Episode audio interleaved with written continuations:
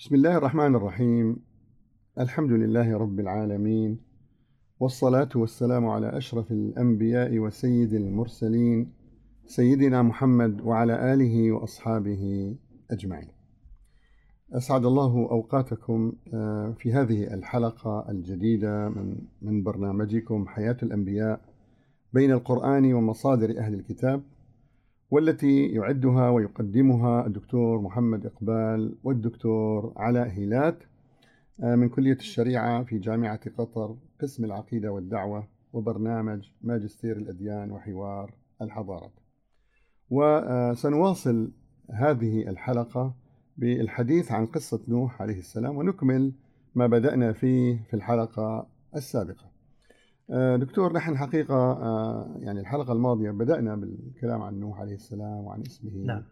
و لكن الحقيقة يعني يستوقفنا يعني ال- الفروق بين القرآن وبين مصادر أهل الكتاب في موضوع قصة نوح عليه السلام. نعم.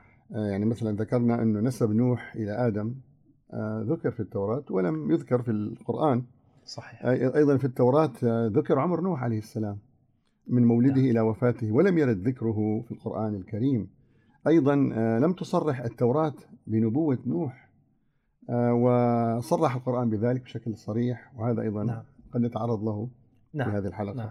أيضا اكتفت التوراة بوصف قوم نوح بالمعصية والفسق وأنت أشرت إليه في الحلقة الماضية صحيح. والقرآن صرح بأنهم كانوا وثنيين وأنت ذكرت يعني أفضت في موضوع الأصنام والوثنية وكيف بدأت في قوم نوح. نعم. ثم انتقلت هذه الأصنام إلى جزيرة العرب بعد ذلك ود وسواع ويغوث وانتقلت أيضا بعض القبائل العربية تعبد هذه الأصنام. نعم. أيضا ذكر القرآن آه، حقيقة معالم دعوة نوح عليه السلام وهي الإيمان بالله وأنا برأيي هذه صلب الفروق ما بين القرآن والتوراة الإيمان بالله والإيمان بالرسل والإيمان باليوم الآخر. نعم. ولم يرد شيء من هذا في العهد القديم. نعم أبدا. نعم. أيضا لم يأتي حديث عما دار من صراع بين نوح وقومه في التوراة ولكن القرآن فصل موقف قوم نوح وبين آه، موقفهم من دعوته وبين كيف كان حريص عليهم إني دعوت قومي ليلا ونهارا فلم يزدهم دعائي إلا فرارا نعم. أيضا دكتور وأنت ست- الآن يعني في هذه الحلقة يعني ستفيض فيه شاء هو. اهتمام التوراة بكيفية صناعة السفينة نعم وصفتها. ونعم وكيف القرآن أشار فقط إلى صناعتها بأعيننا ووحينا واصنع نعم. الفلك بأعيننا ووحينا نعم ثم الحديث عن الطوفان وأنا برأيي سيأخذ يعني حيز كبير في هذه الحلقة ونركز على كيفيته في يعني في الكتاب ال- ال- العهد القديم أو في الكتاب المقدس أو في مصادر أهل الكتاب.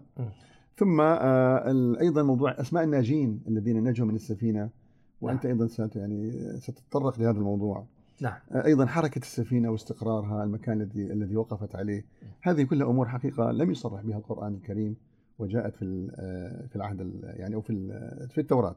ثم أيضا قصة آه، بناء النوح مذبح. للرب. وما معنى المذبح؟ وهذه بعد حقيقه انتهاء الطوفان. بعد انتهاء الطوفان. وهذه حقيقة مهمة جدا أن نشير إليها دكتور. نقف نعم. عندها وقفات نعم. أيضا. نعم. أيضا عندنا قضية إهلاك الأرض. يعني العهد القديم الذي يعني آه، أو الميثاق الذي أخذه آه، الله على أبناء نوح أنه آه، يعني واثقهم أو عاهدهم على أن لا يهلك أل- ألا يهلك البشرية الا يهلك مرة. البشرية نعم بعد هذا ذلك بعد انتهاء الطوفان ثم موضوع سمر البشرة وبيض البشرة يعني هل رب العالمين يفرق دكتور. وعلاقته بأبناء نوح نعم هذا. التفريق نعم. وهذا التمييز العنصري حقيقة صحيح لا صحيح. شك أنه مخالف للقرآن ولم يرد في القرآن يا أيها صحيح الناس صح. إنا خلقناكم من ذكر وأنثى وجعلناكم شعوبا وقبائل ثم قضية اللعن اللي. جاءت في سفر التكوين دكتور ملعون كنعان عبد العبيد يكون لإخوته هذه القصة أيضا نعم. آه، ن- نقف عندها قليلا. آه، السبب في إهلاك ابن نوح أنه رأى عورة أبيه. أيضا نعم. هذه أمور حقيقة لم يذكرها القرآن الكريم. نعم. صحيح. آه، القرآن ذكر أنه سبب غرقه هو الكفر بالله سبحانه وتعالى. نعم نعم. أيضا قضية الطوفان هل عم الأرض؟ هل عم مكان محدد؟ آه، أين وقع الطوفان؟ هذا حقيقة كله القرآن لم يقطع به. ونحتاج أن نقف مع العهد ال- نعم. يعني مع التوراة ولماذا ذكرت التوراة مثل هذه الأمور وحددتها نعم هذه حقيقة أن نجدها يعني تقريبا أهم وهنا قصة مضافة الفروق. قصة بابل برج قصة بابل بابل برج بابل هذه أيضا ستقف عندها أنت نعم موضوع برج بابل هذا يستحق حقيقة كيف بلبل ألسنتهم نعم نعم. وهل وهل أشار القرآن الكريم إلى إلى أن هذا. البشر نعم يعني من الذين كانوا مع نوح عليه السلام نعم. في في الفلك أو في السفينة نعم. بينما التوراة أشارت وحددت من الذين كانوا معه. ولذلك دكتور نبدأ يعني بالسؤال الأول الذي يعني نبدأ نعم. به وما هو ما هي أسباب الطوفان دكتور التي وردت نعم. في العهد القديم؟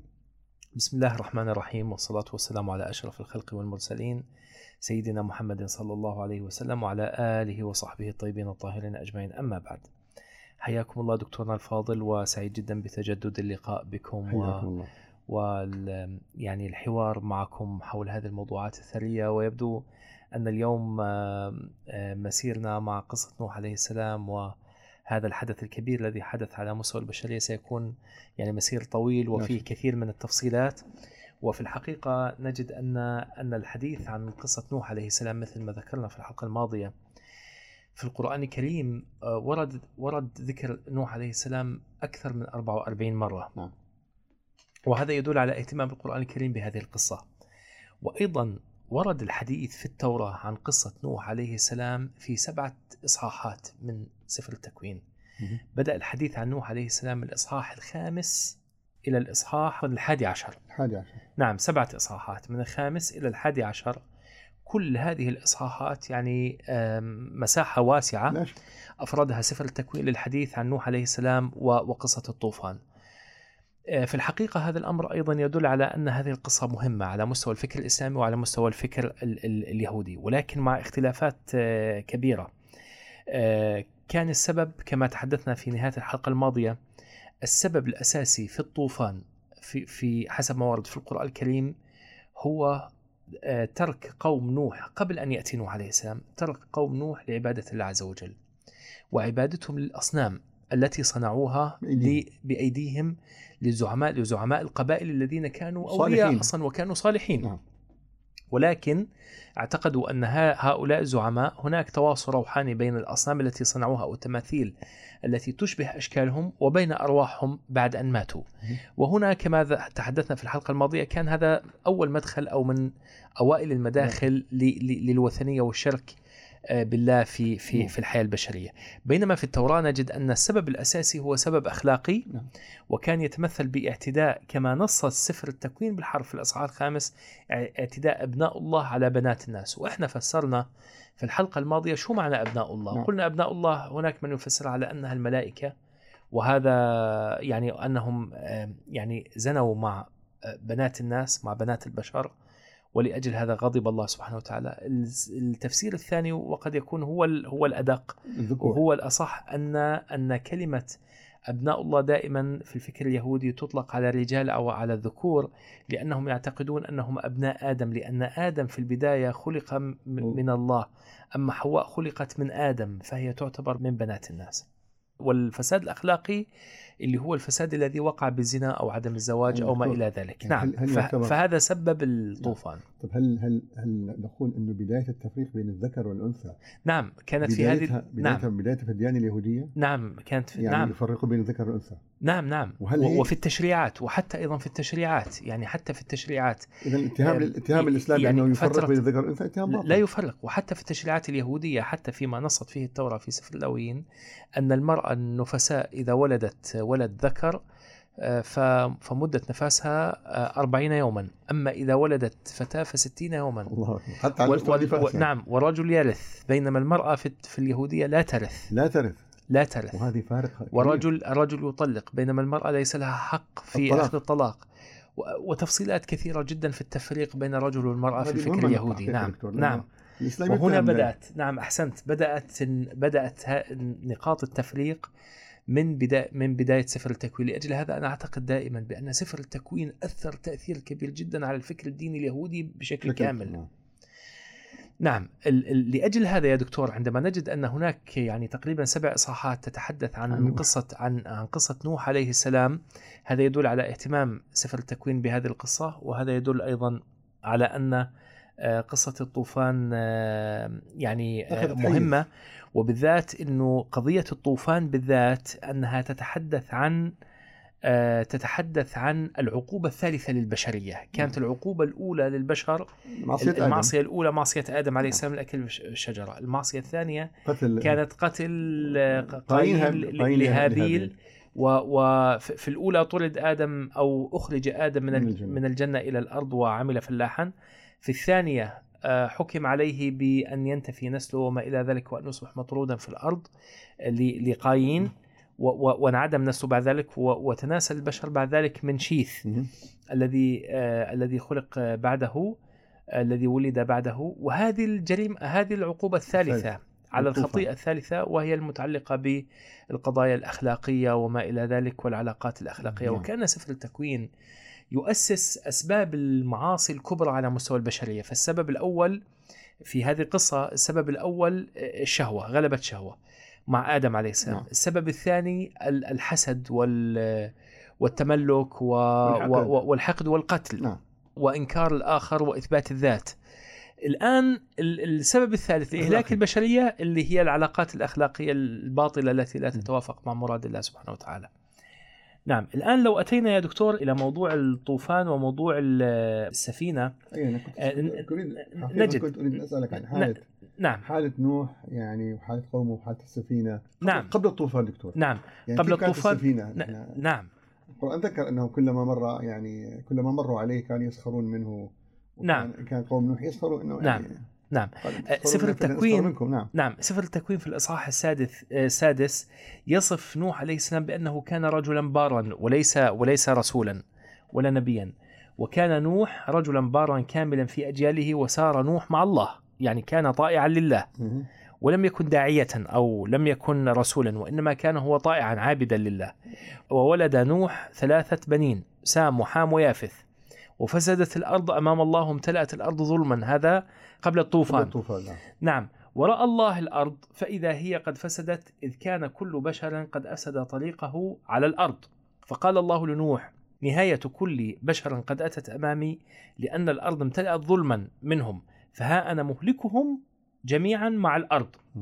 اصنع لنفسك فلكا. من خشب جفر يعني خشب جفر صلب؟ جفر صلب. صلب. صلب. نعم. تجعل الفلك مساكن وتطليه. تجعل الفلك هنا بدأ وصف الفلك. تجعل الفلك مساكن يعني توزعه إلى غرف. نعم.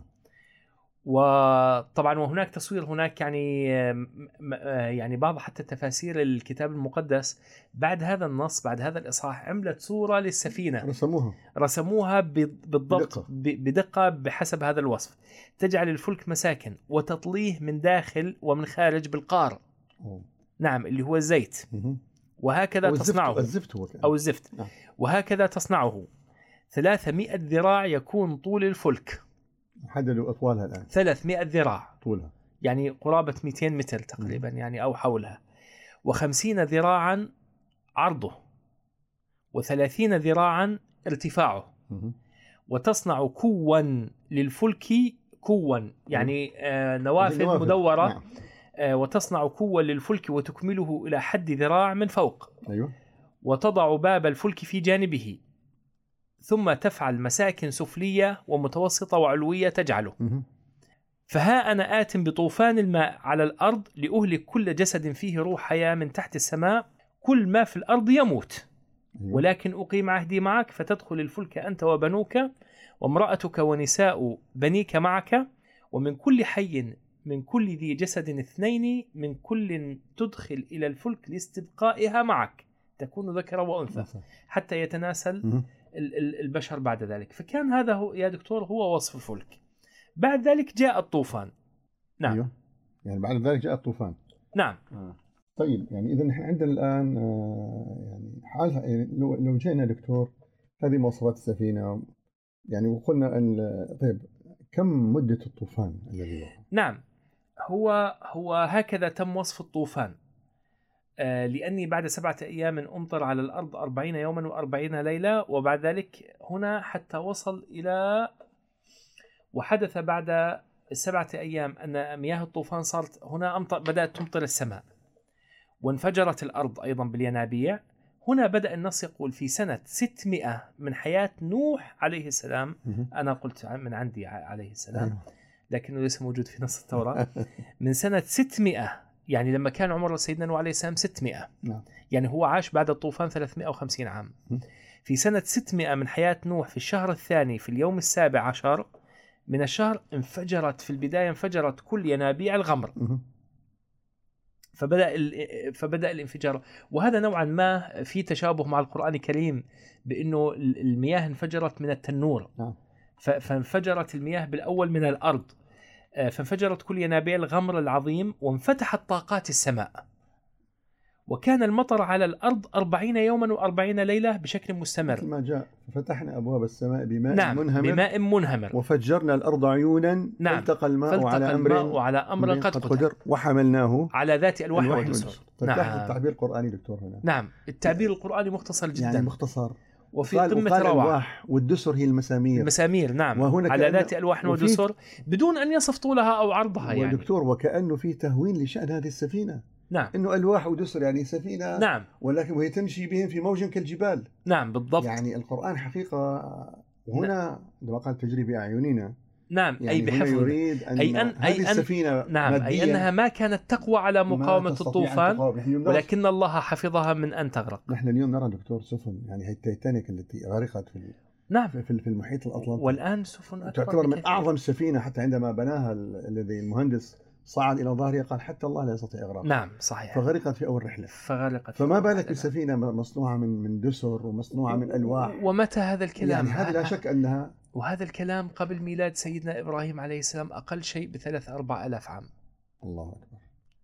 يعني ما هو التطور عند البشر في ذلك الزمن حتى يستطيعوا أن يبنوا سفينة بهذا بهذا الحجم بهذه القوة. بهذا الحجم. ومن يحمل الذي فيها اعان نوح عليه زوجين. السلام؟ ويحمل فيها حيوانات والمشكلة أنه حتى بناها وهو غير مرتاح نفسيا لأنه هو كان يبنيها في منطقة ليس فيها البحر بر، بعيد. كانت بر. وكانت بر. والمشكلة الأكبر أنه كان قومه ضده في هذا البناء نعم. ويستهزئون من من بنائه كيف تبني سفينة وانت مش على البحر نعم. يعني؟ نعم. نعم. طيب. نعم. اذا آه اذا اذا في سنة 600 من حياة نوح انفجرت كل ينابيع الغمر العظيم وانفجر الطقس وكان المطر على الأرض أربعين يوما وأربعين ليلة. في ذلك اليوم عينه دخل نوح وسام وحام ويافث اللي هم أبناء نوح الثلاثة مهم. عليه السلام بنو نوح وامرأة نوح وثلاث نساء بنيه آه، معهم إلى الفلك. هم وكل الوحوش يعني الوحوش هنا الحيوانات. الحيوانات وكل الوحوش كأجناسها دخلوا إلى هنا يقول أيضا وكان الطوفان أربعين يوما على الأرض وتكاثرت المياه ورفعت الفلك فارتفعا عن الأرض وتعاظمت المياه وتكاثرت جدا على الأرض. فكان الفلك يسير على وجه المياه وتعاظمت المياه كثيرا جدا. هكذا يصف على. الأرض. فت... فتغطت جميع الجبال الشامخة التي تحت كل السماء. خمسة عشر ذراعا في الارتفاع تعاظمت المياه فتغطت الجبال. شوف حتى كيف بيجيب تفصيلات فمات كل ذي جسد كان يدب على الأرض من الطيور والبهائم والوحوش وكل الزحافات التي كانت تزحف على الأرض وجميع الناس. كل من على وجه الأرض مات وكل ما من في أنفه نسمة روح حياة من كل ما في اليابسة مات. فمح الله كل قائم على وجه الأرض الناس والبهائم والدبابات يعني كل ما يدب على الأرض. وطيور وطيور السماء فانمحت من الأرض وتبقى نوح والذين معه في الفلك فقط وتعاظمت المياه على الأرض 150 يوما. يعني مدة الطوفان كانت 150 يوم. وهنا حقيقة اختلاف يا دكتور ما بين ما ورد في هذه التفصيلات في التوراة وفي القرآن الكريم. القرآن الكريم لم. يشر عفوا إلى مدة ال- طوفان. إلى مدة الطوفان. كم استغرق. آه، وكم استغرق وماذا حدث. آه، في ال... وكذلك هناك فرق آه، مهم جدا وفرق جوهري إنه في هذه اللحظات التي وقع فيها الطوفان وبدأت السفينة ترتفع على وجه الأرض على عن وجه الأرض بسبب المياه وحتى وصلت إلى قمم ال- الجبال. آه، هذا التوراة لا تذكر قصة ابن نوح عليه السلام الذي رفض أن يدخل معهم في السفينة. الكافر الأب والذي الكافر. كفر بالله نعم. عز وجل والذي دعاه قال يا بني اركب معنا. نعم. هنا قال سآوي إلى جبل سآوي إلى جبل يعصمني من الماء. من الماء قال لا عاصم اليوم من أمر الله. نعم قال لا عاصم اليوم من أمر بعدين يقول الله لك فحال بينهما الموج. نعم. فكان من. فكانت وهذا تصوير قرآني تص- غاية في تصوير مرعب يعني و- تصور و- انت و- أنت وغاية تنادي في ابنك العاطفية يعني أي كيف يعني إنه حتى حقيقة. الأب يعني يعني فصل عنه ابنه. لأجل هذا نجد أن أن من أقوى روابط في الحياة الإنسانية هو الدين. صحيح. لأن الدين والعلاقة مع الله عز وجل هي أقوى علاقة وهي العلاقة التي يمكن أن تفصل بين الأب وابنه. وبين الأ... إنه ليس من أهلك. وبين الزوج وز... إنه ليس من أهلك. إنه ليس من أهلك. ولذلك حقيقة نعم. الدكتور الفراهي عبد الحميد الفراهي المفسر الهندي المشهور عندما يقول فحال بينهما الموج يقول وقفت أبكي على هذه الآية. نعم صحيح. تذكرت المشهد نوح ينادي ابنه اركب نعم معنا. سبحان الله. يقول فحال بينهما الموج انتهى المشهد بهذه ال... بهذا ال... يعني بهذه الحالة نعم. ال... ال- الأليمة تقول نعم المؤثرة وهذا ما يميز القرآن الكريم في هذه في هذا يركز على هذه الجوانب يركز الإيمانية. على هذه الجوانب الإيمانية ولكن في التوراة القصة وكأنها تاريخ. وكأنها تاريخية وليست مع إيمانية الأسف. وهي ومن مقاصدها أنها تريد أن تثبت أن الله محى كل البشر ولم يبقى مع نوح إلا أبناء الثلاثة سام وحام ويافث وسيأتي إبراهيم من نسل سام ولذلك أنا سأسألك دكتور قضية السامية هذه اللي صدعوا رؤوسنا سنأتي. لها إن شاء الله وأبناء نعم. سام وحام ويافث نعم. حبذا لو في الحديث عن من الذين نجوا في ال- نعم بعد ما بعد. ما اكتمل الطوفان نعم، و... نعم. نعم نزلوا نعم يعني هؤلاء فقط اللي كانوا في السفينة نعم نعم طيب. آه لكني أريد عفوا قبل ما آتي إلى هذا الموضوع يا دكتور أريد أن آتي إلى قضية ال- قضية ما الذي حدث في ال 150 يوم؟ وكيف انتهى هذا الطوفان؟ هل التوراة هل ذكر التوراة هذه يعني الأحداث؟ نعم. فترة ال 150 نعم يوم؟ ذكرتها في الإصحاح الثامن كاملة. وحتى تقول في البداية ثم ذكر الله نوحا وكل الوحوش وكل البهائم التي معه في الفلك. يعني وكأنه 150 يوم ما ذكرهم لكنه ذكرهم بعد ذلك. ثم أجاز الله ريحا على الأرض فهدأت المياه. توقف المطر وتوقفت وهدأت المياه. وانسدت ينابيع الغمر وطاقات السماء فامتنع المطر من السماء ورجعت المياه عن الأرض رجوعا متواليا. وبعد 150 يوما نق... بدأت نقصت المياه. واستقر الفلك في الشهر السابع في اليوم السابع كذا على جبال أرارات. نعم. نعم. طبعا استقر على جبال أرارات. هذه الجبال هناك من يقول بأنها في تركيا. هناك من قال بأنها في الهند أو الباكستان أو بلاد السند والهند. طبعا تعددت الأقوال ولكن هذه من الأسماء القديمة. القرآن سماها الجودي دكتور. الجودي نعم. نعم استوت على الجودي. نعم هي استوت. ولكن كان يصعب أنهم ينزلوا من السفينة لأنه الم- المياه كانت تغطي. كانت تغطي ال- نعم. وهذه هذا أيضا فرق أن القرآن الكريم مثل ما تفضلت حضرتك في بداية في مقدمة هذه الحلقة أن القرآن الكريم لم يؤكد أن ال- أن الطوفان غمر كل الأرض. نعم هذا السؤال حقيقة المهم دكتور. نعم ولكن في التوراة أكدت التوراة أن الطوفان غمر كل الأرض. وهناك نجد أن هناك بعض الدراسات التاريخية اليوم مهم. الحديثة التي تقول بأن الطوفان في الغالب في الغالب بنسبة 90% بع- بعد وجود بعض الآثار وآثار الأمم السابقة والأقوام السابقة أنه حدث تقريبا في منطقة العراق. في شمال العراق ولا في وسط العراق؟ في وسط العراق نعم. وأن دعوة نوح عليه السلام كانت في في العراق. وقد يكون من أدلة ذلك أنه إبراهيم عليه السلام وصف في القرآن أنه من شيعته وإبراهيم ولد في العراق أيوة. فقد يكون الطوفان وقع في العراق وأنه لم يغمر كل الأرض وإنما غمر المنطقة كان في منطقة العراق وما لبلاد الرافدين بلاد اللي هي الرافدين بلاد أو حضارة بلاد الرافدين الرافدين. القديمة طبعا ما السبب في ذلك؟ السبب في ذلك إنه إنه الأقوام الخمسة ال- الذين ج...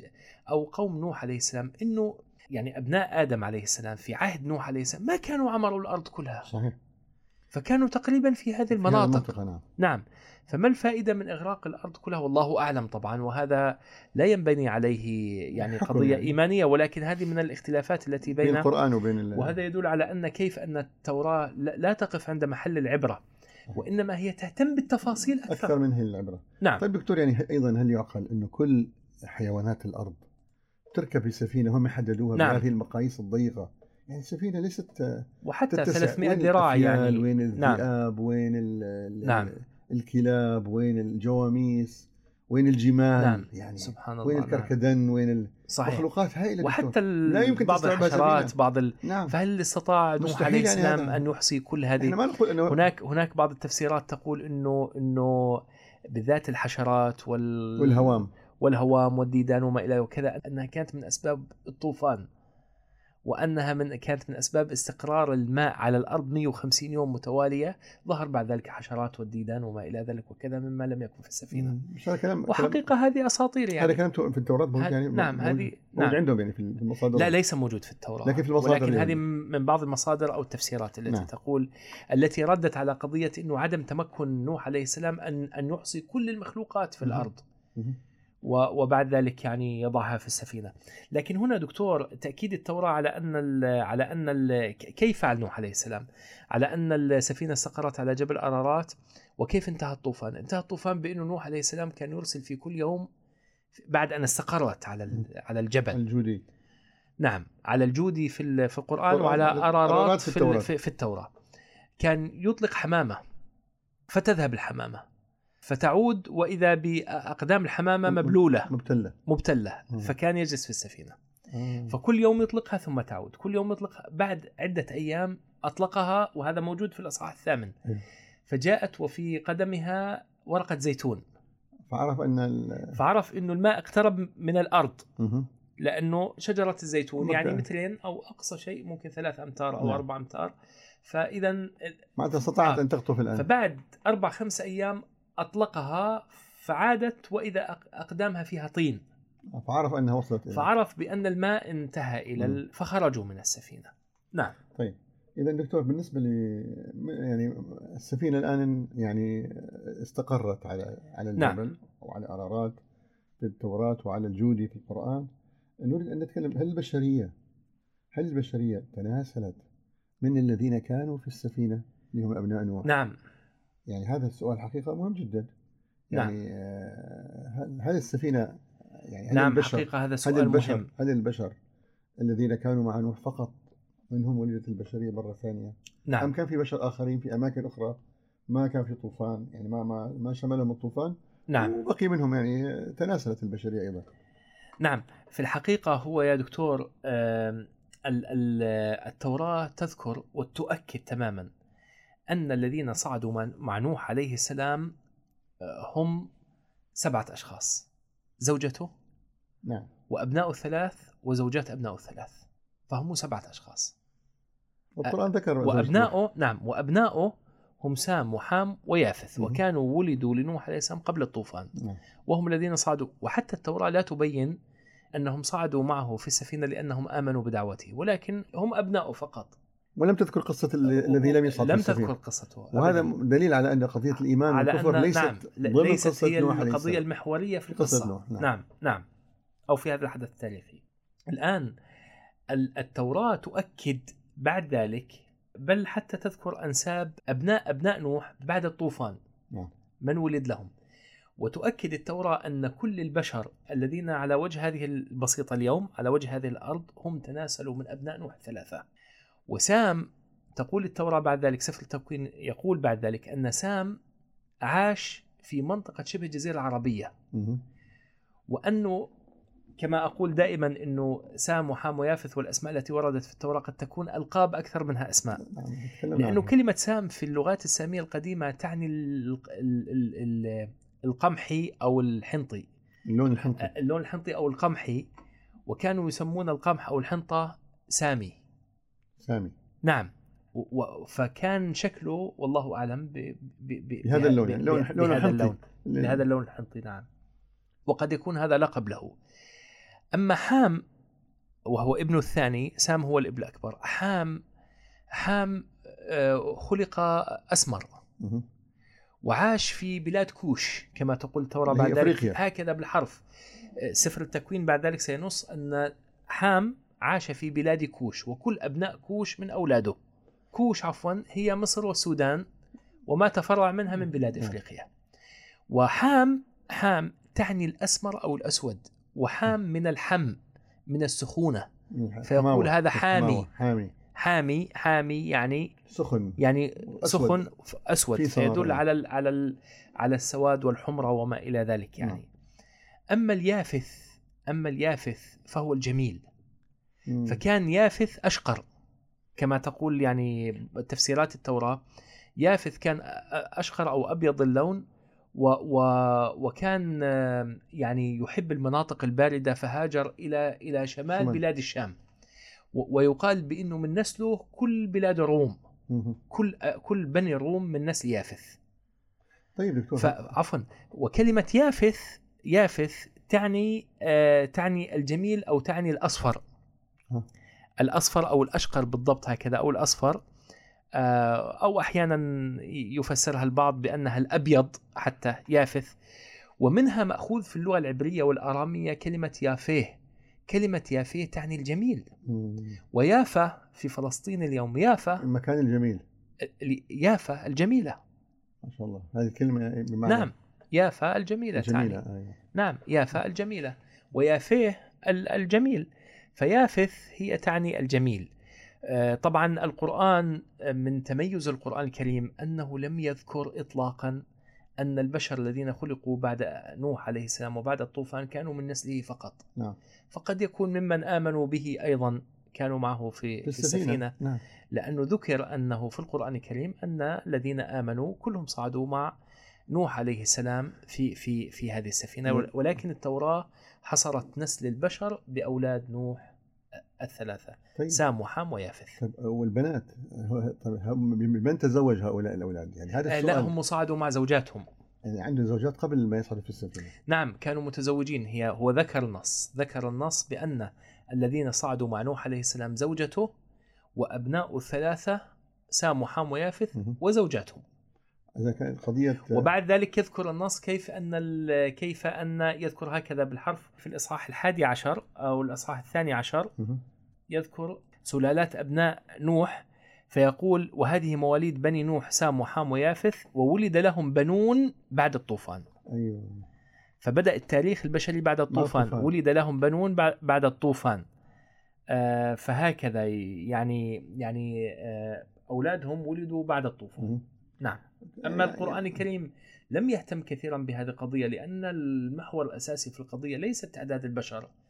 أو لا يريد أن يؤرخ لأصل البشر لكن القرآن- القرآن يريد أن يؤرخ للإيمان ولأصل الإيمان القرآن قال وجعلنا ذريته هم الباقين يعني نعم. هل يقصد الذرية هنا يقصد الأبناء فقط يعني هل يتفق ممكن نعم ممكن أن يكون هل هذا يكون نعم قاصد فيها أن الذرية نعم ولكنه أيضا لم يجزم أنه لم يصعد يعني في السفينة نعم لا, لا يعني. هذا أنه لم يصعد معهم نعم لكن كان الله قال حفظ ذرية نوح. حفظ ذرية ليس معنى ذلك السلام. أنه لم يحفظ بقية نعم. يعني الذراري من البشر نعم. الآخرين نعم هذا جميل. صحيح نعم طيب سؤال حقيقة هنا سؤال يعني آه، بعد ما يعني عهد الله مع نوح يعني بعد نعم. الطوفان كيف يعاهد الله أبناء نوح ألا يهلكهم؟ صحيح هو دكتور في عندنا نقطتين مهمات حقيقة بعد انتهاء الطوفان. مباشرة وقعتا العلاقة بين نوح و- والله سبحانه وتعالى بعد انتهاء الطوفان. في حدثين أو هناك حدثان. الحدث الأول الحدث الأول أنه بعد من انتهى الطوفان. الطوفان وخرج نوح عليه السلام. وأبنائه من السفينة أو من الفلك كما يسم كما تسميها التوراة خرجوا من السفينة وان- وانتشروا في الأرض نوح عليه السلام آه، ينص سفر التكوين على أنه بنى مذبح لرب. هذا الحدث الأول أنه بنى مذبح وكلمة المذبح هنا تعني أنه قدم قربانا. فأن فكأنه كان أراد أو أراد أن يشكر الله عز وجل على السلامة والنجاة النجاة. من هذا الطوفان فبنى مذبح والمذبح أو القربان هو اللي موجود عندنا الآن في الدين الإسلامي اللي هو في في دين الاسلامي اللي هي الأضحية. نعم. ولكن في اليهودية طبعا هذا النص ما كتب زمن نوح عليه السلام. هذا كتب هذا النص كتب عن نوح عليه السلام بعد فترة طويلة جدا بعد ما حدث آلاف هذا الحدث السنين. بعد آلاف السنين. وكان ظهر عند اليهود لما كتبوا هذا النص ما يسمى بالمذبح فكانوا شكرا لله عز وجل أو أو ل- ل- لرب عن أي آه، ابتلاء ابتلاهم به كانوا يذبحون على على آه، كومة أحجار آه، نصب. نصب نعم. يعني على شكل مثلث هكذا نعم كانوا يذبحون كانوا يذبحون مهم. ولكن لا يأكلونها وإنما يديرون حول حولها النار. وتحرق بعد أن تذبح كما هي ويصعد دخانها إلى السماء. ولا يؤكل منها شيء. وه... ولا يأكل منها شيء. وهذا بعد أن تحرف مفهوم الأضحية. أما مفهوم الأضحية فكان مع الأضحية اللي هي التي أقرت عندنا في ديننا الإسلامي التي كانت مع إبراهيم وإسماعيل نعم. عليه السلام عندما فداه الله بذبح عظيم. صحيح. هذا ال- هذا الأمر الأول. الحدث الأول. الحدث الثاني الذي أشرت إليه بارك الله فيك اللي هو أنه أنه هنا بعد أن انتهى الطوفان أقام الله عهدا مع نوح عليه السلام بألا يعود يهلك البشرية بالطوفان مرة أخرى أبدا نعم. طيب هون يقول النص في الإصحاح التاسع وبارك الله نوحا وبنيه وقال لهم أثمروا وأكثروا واملأوا الأرض ولتكن خشيتكم ورهبتكم على كل حيوانات الأرض وكل طيور السماء هذا إن, كن إن كنا نذكر والإخوة والأخوات المستمعين والمستمعات لما تحدثنا في الحلقة التي تحدثنا عنها في آه، في خلق آه، آدم عليه السلام نعم. وقلنا كيف أن من مقاصد خلق آدم في سفر التكوين اللي هو التسلط على ما في الأرض نعم. والكائنات وال- وليس وليس ولا التسخير. وليس التسخير أو الاستخلاف. كما جاء في القرآن. ليس أنه مسؤول عنها وإنما هو مسلط عليها. نعم. طيب وه- وهنا تكرر هذا المفهوم مع نوح عليه السلام إنه هذا تجديد العهد. وكل أسماك البحر آه، قد دفعت إلى أيديكم. كل دابة حية تكون لكم طعاما كالعشب الأخضر. دفعت إليكم جميعا غير أن لحما بحياته هون بدأت التشريعات. غير أن لحما بحياته دمه لا تأكلوه. يعني لا يؤكل يعني حيوان آه، باقي فيه دم. يعني يجب أن هو يصفى الدم. يكون يجب أن يكون صحيح. نعم. وأطلب أنا دمكم لأنفسكم فقط. من يد كل حيوان أطلبه ومن يد الإنسان أطلب نفس الإنسان ومن يد الإنسان أخيه وكأنه هنا يريد أن يؤكد على قضية قتل قايين أو قابيل لهابيل نعم. سافك دم الإنسان بالإنسان يسفك دمه. هذا أول تشريع. مم. وهذه من أوائل التشريعات التي وردت في التوراة. أعطاهم هنا تشريعات من زمن نوح عليه السلام لأن الله على صورته عمل الإنسان.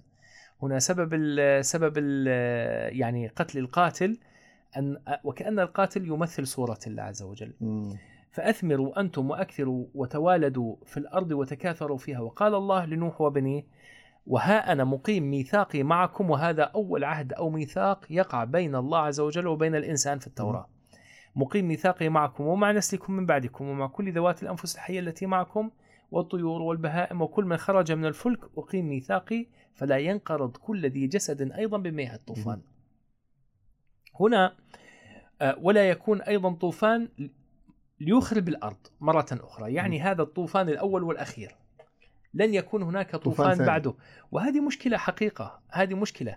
يعني الله سبحانه وتعالى في في مفهومنا ال- الإسلامي أن أن ال- أن الأحداث التي وقعت في الماضي هي سنن إلهية قد. قد تعود. يعني السنة نعم. هي عبارة عن قانون. هي عبارة عن قانون. قانون. وقد يعود الطوفان وقد يعود الزلزال وقد شك. يعود البركان. فإذا إذا إذا إذا وقعت أسبابه ستقع نتائج ستقع مقدمة. نتائجه. نعم. نعم. سنة الله ولن تجد سنة الله تبديلا. ولن تجد لسنة ولن الله تجد لسنة ولن الله تحويلا. تحويلا. ولن نعم. تجد لسنة الله تحويلا. ولكن مفهوم السنن في التوراة مفهوم ضعيف و- جدا. وغير موجود. وغير موجود. وهذا يدل على إنه أن هذا طب لماذا إذا كان إذا كان الطوفان وقع مرة أخرى والآن الله يقطع عهد ل... ل... لنوح عليه السلام ولبنيه أنه لن يهلك البشرية بعد ذلك؟ طيب ما هو كان الطوفان في البداية بسبب الفساد الأخلاقي فإن عاد هذا الفساد الأخلاقي المفروض يعني المفروض أن يعود الطوفان لكن لا يعود الطوفان بعد ذلك مرة أخرى. ولكن يا دكتور هناك هناك سر في أو هناك درس. أو سبب لوجود هذا العهد.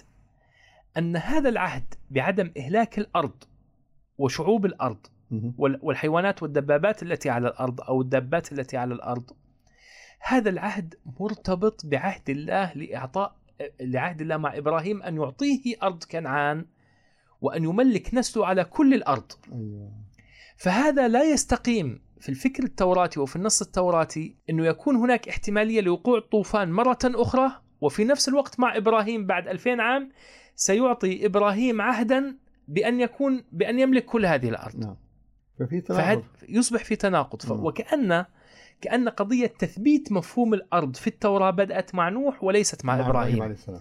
أو بدأت ممهداتها مع نوح بأنه هذه الأرض الآن خلاص آه وقع الطوفان لن انتهى. يعود مرة أخرى تناسل البشر من أبناء نوح الثلاثة سام وحام ويافث وسيأتي إبراهيم من نسل سام وبني إسرائيل من نسل إبراهيم وسيكونون هم الشعب المقدس لرب الذي به تحفظ هذه الأرض وهم الذين يملكون على على على على الناس في آخر الزمان. يعني قضية الاستعلاء جاءت من هنا. بدأت من هنا. استعلاء الجسد أو استعلاء الإنسان السامي نعم. بالمفهوم السامي. بدأت من هنا. يعني قضية الآن نعم. اللي نعم. اللي بيسموها ضد السامية نعم. هي المقصود فيها من من أبناء سام. نعم فكرة السامية والمشكلة في الموضوع أنا أريد أن أتحدث عن هذا الموضوع في في في الحديث في حديثي عن إبراهيم عليه السلام لأنه سام هو جد إبراهيم صحيح. عليه السلام. والمشكلة أنه سام لم يكن أب لبني لبني إسرائيل فقط وإنما كان أب, أب, أب للعرب فالعرب أيضا ساميون. نعم. العرب ساميون ومعهم كثير من الأقوام أيضا هم أبناء سام ولكن الآلة الإعلامية اليهودية اليوم والآلة الإعلامية الصهيونية بشكل عام مسيطرة أرادت أن تحصر هذا المعنى فقط ببني إسرائيل فقط. واليهود فقط نعم. يعني أنا والعجيب أنه أبناء يافث هم الذين الآن يحاربون يعني يقفون ضد نعم. موضوع السامية يعني وحتى قضية قضية السامية بدأت يا دكتور في القصة التي أشرت لها في بداية الحلقة اللي هي قضية شرب صفات نوح عليه السلام نعم. وكيف أن التوراة أو نص التوراة في الإصحاح التاسع شرب الخمر. كيف أنه وصف نوح عليه السلام بأنه شرب الخمر. خمر. فيقول النص هكذا يقول وكان بنو نوح الذين خرجوا من الفلك ساما وحاما ويافث وحام هو أبو الكنعانيين. م- المشكلة إن إنه في عهد الطوفان لم يكن هناك شيء اسمه كنعانيين.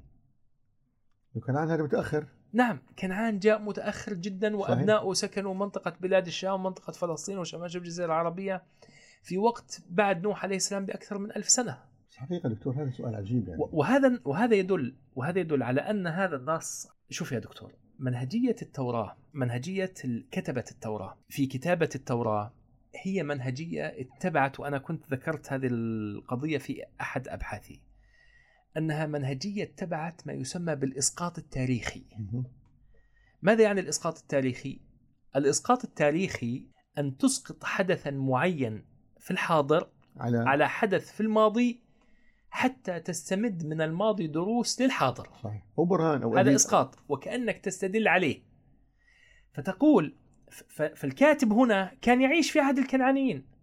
وأراد أن يثبت أن الكنعانيين أبناء حام أنهم ملعونين من أيام نوح من أيام نوح السلام. فنسب القصة إلى هذه القصة إلى, إلى نوح عليه السلام صح. حتى يقول أنهم منذ زمن نوح ملعونين. كان مع أنه يتحدث عن حدث له علاقة بالحاضر فأسقط على هذا الحاضر حدث تاريخي من الماضي حتى يجعل دليل عليه نعم فهذه قصة تقول وكان بنو نوح الذين خرجوا من الفلك ساما وحاما ويافث وحام هو أبو كنعان وهؤلاء الثلاثة هم بنو نوح أيوه. ومن هؤلاء تشعبت كل الأرض. إذا شوف النص يثبت أنه فقط من هؤلاء تشعبت كل الأرض. يقول النص وابتدأ نوح يكون فلاحا وغرس كرما. عنب. وشرب من الخمر. فسكر وتعرى داخل خبائه. فسكر وتعرى داخل خبائه. بعد أن شرب من الخمر وسكر. وهذا يدل على أنه آآ آآ مفهوم النبوة أصلا في الفكر اليهودي آه، مفهوم العصمة كصفة من صفات الأنبياء في الفكر اليهودي ليست موجودة. ليست كالإسلام. ليست كالإسلام. وهناك هو هو ليس نبي على كل حال في نعم. نوح عليه السلام ليس نبي في الفكر اليهودي ولكن حتى من وصفوا بالنبوة بالنبوة ممكن يفعلوا أفعال آه لم يوصفوا بالعصمة. نعم. نعم. طيب. وهذا سنأتي له إن شاء الله. طيب دكتور فأبصر حام عفوا فأبصر حام أبو كنعان. شوف تركيز على يعني على على إنه أبو كنعان. فأبصر حام أبو كنعان عوره ابيه وأخبر أخويه خارجا هو فقط رأى دخل أراد أن يدخل إلى هذا الخباء فرأى أبوه يعني عاليا. بسبب شربه للخمر. فخرج مباشرة فأخبر أخويه اللي هم سام ويافث يافث. عن عري أبيه. نعم. فأخذ سام ويافث الرداء ووضعه على أكتافهما ومشيا إلى الوراء يعني أوه. إلى الوراء وغطوا نوح نعم وسترى عورة أبيهما ووجهاهما إلى إلى الوراء يعني يعني, يعني ما نظروا لم ينظروا إلى عورة أبيهما نعم. فلم يبصرا عورة أبيهما فلما استيقظ نوح من خمره علم ما فعل به ابنه الصغير اللي هو مين؟ كنعان. حام. حام حام أو كنعان فقال هو المشكلة أنه كنعان لم يولد بعد حتى التوراة بعد ذلك تقول مواليد حام هم كذا كذا وتذكر معهم كنعان هو لم يولد. فيأتي يأتي حام يأتي نوح عليه السلام ولم يلعن لا يلعن حام الذي أبصر عورة أبيه وإنما لعن واحد من أحفاده الذين سيأتون بعد مئة سنين اللي هو كنعان. فقال ملعون كنعان عبد العبيد يكون لإخوته. وقال مبارك رب إله سام. هنا بدأت الساميه يعني هذا دكتور النص. هذا أول نص. هذا النص كأنه يبرر لهؤلاء القوم أن يفعلوا كل ما يحلو لهم في هؤلاء القوم. نعم. يعني هم يعني سيعلمون أنه سيأتي يوم أو سيأتي الزمان أنه يصبح موضوعهم مثل ما هو الآن يعني فاشي تحت وسائل الإعلام. نعم. والناس ترى الاضطهاد والظلم وترى أخذ الأرض وترى نعم. قتل الناس بدون وهدم البيوت وكذا. فكأن نعم. القصة دكتور كأنها تركز يعني آه، عندهم تبرير الآن تبرير ديني أنه هؤلاء نعم. ملعونين. ويجوز لنا أن نفعل بهم ما نشاء. نعم لأجل هذا كثير من التصرفات كثير من آه، تصرفاتهم ذات أبعاد دينية ضاربة جذورها في الأعماق. يعني جذور في الت... لكن أين المشكلة يا دكتور؟ المشكلة إنه إنه في, ال... في الوسط الثقافي العربي والاسلامي اليوم آه، معرفتنا في الفكر الإسرائيلي واليهودي ضعيفة شوي. نعم صح نعم. قبل فعفوا عفوا بس أكمل النص قبل نعم. أن ننهي الحلقة لأنه الحلقة نعم شرفت على النهاية وفي موضوع مهم جدا أنا برأيي تفضل اللي هو دكتور قصة آه، يعني بعد انتهاء الطوفان اللي هي قصة بابل نعم موضوع بابل حقيقة موضوع يستحق دكتور أن نقف عنده حتى نكون على الأقل نعم. غطينا أغلب جوانب قصة نعم قبل بالضبط. أن ننهي ن- نعم هي الحلقة. اخر هو آخر حدث آه، أشارت له التوراة في قصة بابل وحقيقة هذه قصة ملفتة جدا للانتباه. لذلك نركز وهي عليها. وهي وهي إنه بعد الطوفان لما ولد آه، أولاد آه، لما تناسلت البشرية من أبناء نوح عليه السلام نعم. اللي هم سام وحام ويافث. ويافث. طيب الآن هنا رجعوا البش- البشر من جديد كثروا. زادوا. زادوا. وكان مقرهم الأساسي في مدينة بابل. في العراق. طيب الآن هنا يريد يريد الكاتب أن يفسر ماذا تعني كلمة بابل؟ وهناك مقاصد أخرى لذكر هذه القصة لكن هذه القصة تقول أنه أنه كان أهل الأرض على لسان واحد. فبدأوا يصنعون بنيان عظيم جدا. فيقول الرب أنه لما رأى هذا البنيان يعني استعجب. وقال يعني أنهم كيف بدأوا من أول أمرهم بعد الطوفان بدأوا وفعلوا هذا الفعل كله؟ إذا بعد أن يتطوروا ماذا سيفعلوا. فنزل إلى الأرض وبلبل ألسنتهم. فغير ألسنتهم فأ- فهنا نشأت اللغات أيوه فأصبح كل واحد في. أو كل أسرة تتكلم لغة تتكلم مختلفة. لغة مختلفة يعني كل مجموعة يفهمون على بعض لكن المجموعات الأخرى لا تفهم تفهم. عليهم فبدأوا يرحلوا عن بعض. فتشتتوا في بقاع الأرض وهنا نشأت ها- وكأنه هكذا يفسر سفر التكوين آه، نشأة البشرية أو أو الهجرات مهم. الأولى في البشرية و- وتكوين اللغات كيف تكونت بداية اللغات اللغات كانت من, من نعم فيقول النص وكانت الأرض كلها لسانا واحدا ولغة واحدة وحدث في ارتحالهم شرقا أنهم وجدوا بقعة في أرض شنعار وسكنوا هناك. وهنا في ارتحالهم شرقا وكأنه والله أعلم أرض شنعار هي أرض العراق. وكأنه مبتدأ البشرية كان في شبه الجزيرة العربية لأنه أرض شنعار هي التي شرق شبه الجزيرة العربية الجزيرة، نعم. فكما قلنا أن الطوفان وقع في هذه المنطقة. ما بين العراق والمنطقة التي حولها وسكنوا هناك وقال بعضهم لبعض هلما نصنع لبنا ونشويه شيا مهم. يعني اللي هو ال- اللبن، ال- اللبن اللي هو نعم الطوب، ال- الطوب. اللي هي طوب نعم طوب البناء فكان لهم اللبن مكان الحجر وكان لهم ال- الحمر مكان الطين يعني اللي هو ال- اللي هو الفخار. فبدأوا يصنعوا. وقالوا هلما نبني لأنفسنا مدينة وبرجا رأسه بالسماء. أو إلى السماء؟ ونصنع لأنفسنا اسما لئلا نتبدد على وجه كل الأرض يعني يكون لنا حضارة حتى أو, لا أو, عظمة. فنزل الرب لينظر المدينة والبرج اللذين كان اللذين كان بنو آدم يبنونهما. وقال الرب هو ذا شعب واحد ولسان واحد لجميعهم وهذا ابتداؤهم بالعمل. يعني يعني هكذا بدأوا يفعلون. لأنهم شعب واحد ولسان واحد وهذا ابتداؤهم في العمل. وكأنه استعجب. والآن لا يمتنع عليهم كل ما ينوون أن يعملوه. يعني يستطيعون أن يفعلوا ما يشاءون في هذه الأرض. هلما ننزل ونبلبل هناك لسانهم. ونبلبل لسان. هناك لسانهم. حتى لا يسمع بعضهم لسان بعض. فبددهم الرب من هناك على وجه كل الأرض فكفوا عن بنيان المدينة توقف البنيان. لذلك دعي اسمها بابل آه. لأن الرب هناك بلبل اللسان كل الأرض ومن هناك بددهم الرب على وجه كل الأرض طبعا تفسيري لهذا النص وتفسير بعض الباحثين في في التوراة سفر التكوين كتب في في بابل أصلا نعم. فأراد ال- أراد وكانوا في في حالة أسر وكانوا منزعجين من بقائهم في بابل وكانوا ينوون العودة إلى أرض فلسطين فأرادوا أن أن يؤرخوا أن- أن يد... هذه أسقاط تاريخي هذا أسقاط تاريخي أن يقولوا بأن بابل كانت سبب من أسباب اللعنة للبشر مم. وأن بابل أنها أرض لم تكن ذات بركة على البشر أو غير مبارك لأنها هي الأرض التي فيها تم شتات تشتيت البشر وفيها تبلبلت ألسنتهم. وإلا كانوا الآن كلهم يف... يتحدثون لغة لغة واحدة. واحدة والدليل على ذلك إنه هذه الفقرة يعني وكأنها موضوعة هكذا مختومة بها القصة بدون أن يكون لها ارتباط كبير جدا في يعني كأنها موضوع مقطوعة كأنها الطوفان مقحمة. وكأنها مضافة إضافة. آه. نعم يعني وكانها كأنها مضافة. مضافة ليست ليست متسلسلة. واضح والإضافة فيها واضحة, واضحة. تماما. نعم نعم. طيب الله يجزيكم الخير دكتور. وصلنا حقيقة إلى نهاية حلقتنا وإلى نهاية هذا يعني الموضوع الجميل موضوع نوح عليه السلام.